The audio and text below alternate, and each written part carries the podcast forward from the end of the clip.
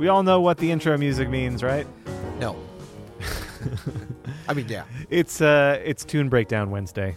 Or Oh. whatever whatever we're calling it. Is that a thing? I didn't know think- we had a. Yeah, we do a regular Wednesday feature where Well, we, we do like solo analysis Wednesday. solo analysis Wednesday. Yeah, like Sorry. Tune I've been Breakdown. gone, man. I've I've totally forgot. I like that tune breakdown Wednesday. That's good. Tune well, that's, breakdown. That's kind of going to be a little bit track track breakdown. track breakdown. We've been really doing more track breakdown than we have That's solo true. analysis. That's true. Uh, and this one uh, is a good candidate for it. Um, this is from Christian Sands' latest recording called Facing Dragons. This is the first track called Rebel Music. Yeah. Uh, and incidentally, you will be talking with Christian Sands tomorrow. Tomorrow, yeah. So we can, um, if we have any questions about voicings or anything that we hear on this tune, on this track breakdown, I can ask him specific technical details as well. That's great. Well, Yeah. let's have a little bit of listen to Rebel Music. Okay.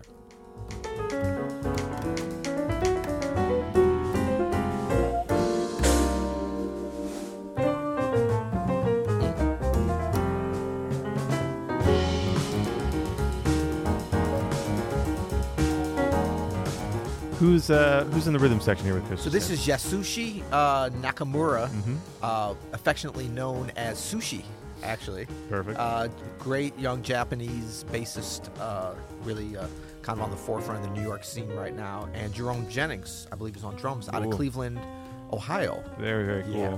And that's Oh. kind of uh, Christian's regular trio. I've, I've heard him over the last year a couple times live, and it's a really good, tight trio, like working trio, which Yeah. is you know something that's not happening uh, all too often now. So this track already has a few things that I'm a sucker for. Uh huh. I'm gonna pause it Yep. before we get too too heavy into the solo.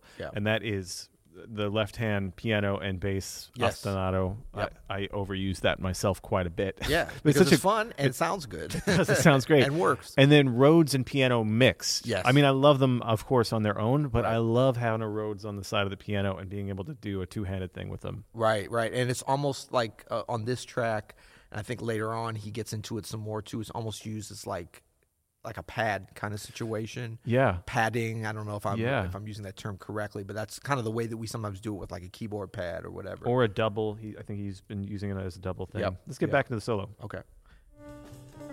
Ah, Hold on, let me back it up a little more. wait. Can we listen just to the beginning again?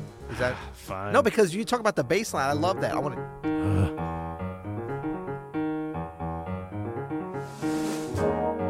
I love that Yeah. too. Build up to. The bass playing with him yet? There it is. There. Okay, can you pause just for a second?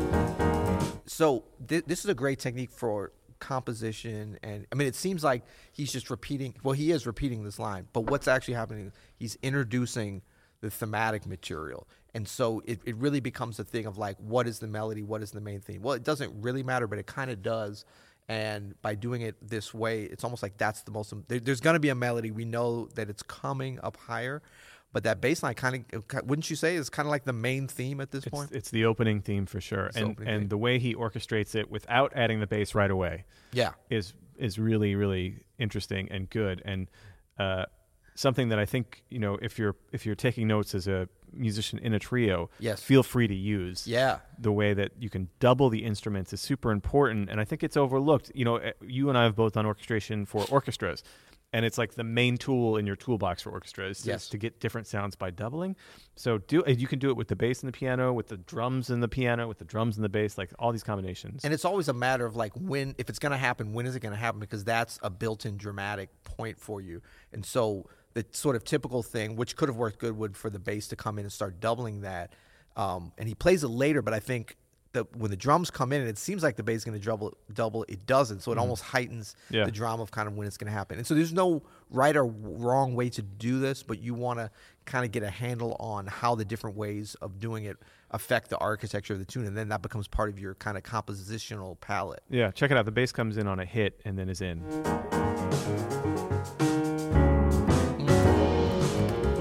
That is playing right. and now it feels Yeah. real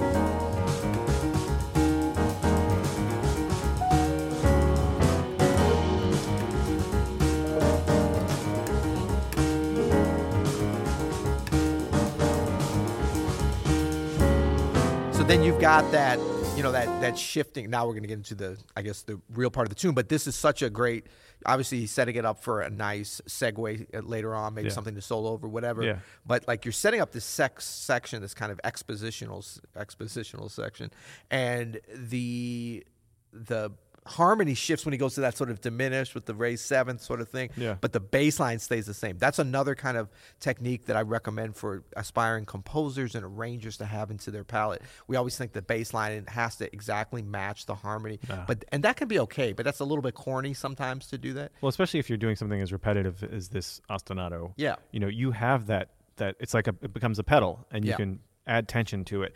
And what I love about this is how patient they are before they take it to the melody.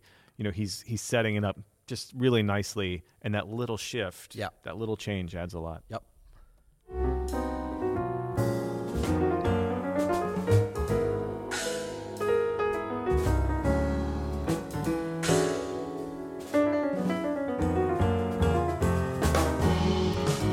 Nice drumming. Yeah. Some great ride cymbal and hi hat. Yeah. Just the right amount of Yeah. auxiliary kind of work.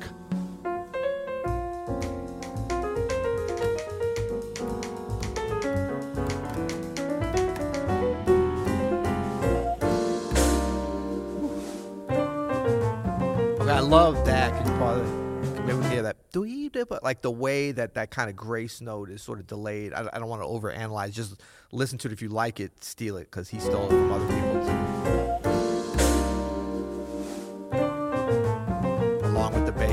The drums, phrasing, phrasing.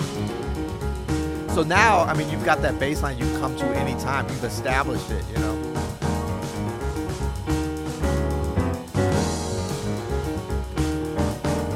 Uh,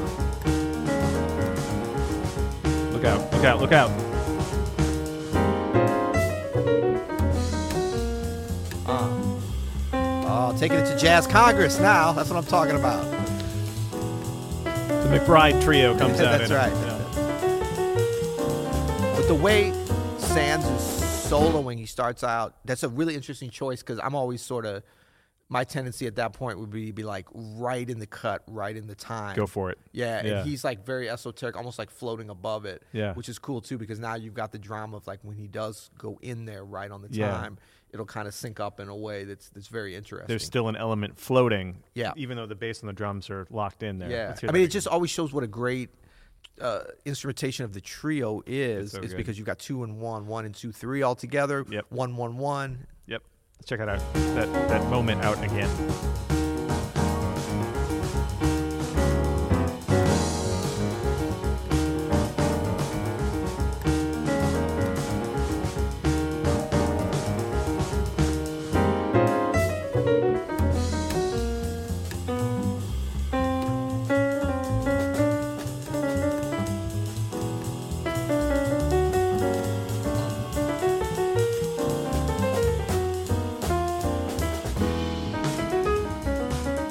They're in it.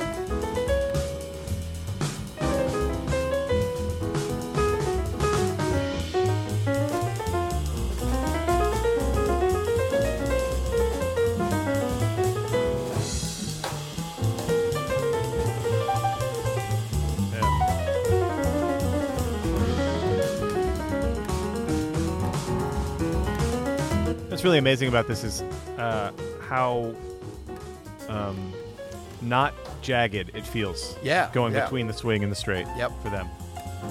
Yeah, the, really the way he's soloing the single lines and not a lot of comping of the left hand is what kind of links up those sections. in a Yeah. way, and enables bass and drums to really go straight back and forth from those two grooves. You don't feel taken out of, like, you don't feel like it's a drastic change. It's good. Yep.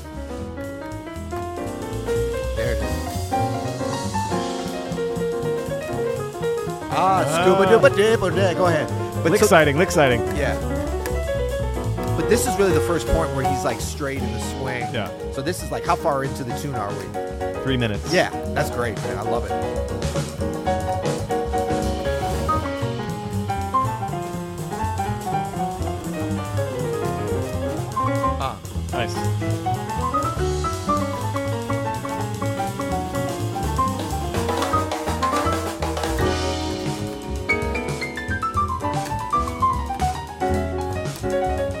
And like this kind of play. I love that when you're like swinging over the groove, which, which is really what that is. Yeah, yeah, yeah.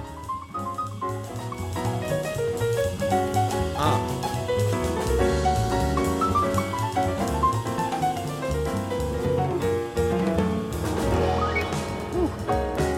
Yeah, it's so great, man. As I'm listening to this, just realizing, uh, even though Christian Sands is still young-ish, you know, I've been following him for a long time. It feels like a long time. I've known about him and been listening to him with Christian McBride's trio, and uh, just so great to hear the growth. You know, Yeah. sounds great. Yeah, and I mean, I think he's actually approaching 30. It's like funny when we think about because I've known him. Well, him I'm an for, old man now, so Well, yeah, yeah. Well, as am I. But I mean, I'm thinking. I'm trying to remember that. I definitely heard him when he was like early 20s, Yeah. maybe even like 20 or something. So it is fun to hear. Like he sounds the same. Yeah. But there's been a lot of growth in his playing and mu- almost. It's almost like see growth in their their someone's musicianship when they're such a good pianist from a young age. Yeah. You you see more growth in their musicianship, their compositional abilities, ability to lead a trio, ability to put together a great album. Which I think this album is just wonderful, Sounds kind of from beginning to end. I mean, Yeah, we're yeah. only touching on the first track today, but, But I think even the piano stuff sounds like it's grown in the last couple of years. Yeah. You know what I mean? As will think so, happen. We, t- we talk about this all the time the cumulative effects of work Right. on it. But yeah, it sounds really great. good well, stuff. Yeah, way to go. It's funny because we're always who's it always? I think it's McBride's always calling him. Used to always call him Young Sands, like almost like it was his name, Young Sands. We'd call him that. But uh, Well, uh, tell him I loved it, even though I won't be on the episode tomorrow uh, No, when you, you talk to him. Uh, really, really great stuff. yeah, that's gonna be fun. We're looking forward to that tomorrow. So we'll we'll go on a little deeper dive, probably on this track and the album, and just have some have some fun. He's a really funny guy too. Cool. So I'm looking forward to that. Really smart, really funny. uh, Of course, amazing pianist. He's from Connecticut. That's the only problem. That's but we, yeah, we're not gonna hold that against him. Well, until then, You'll hear it.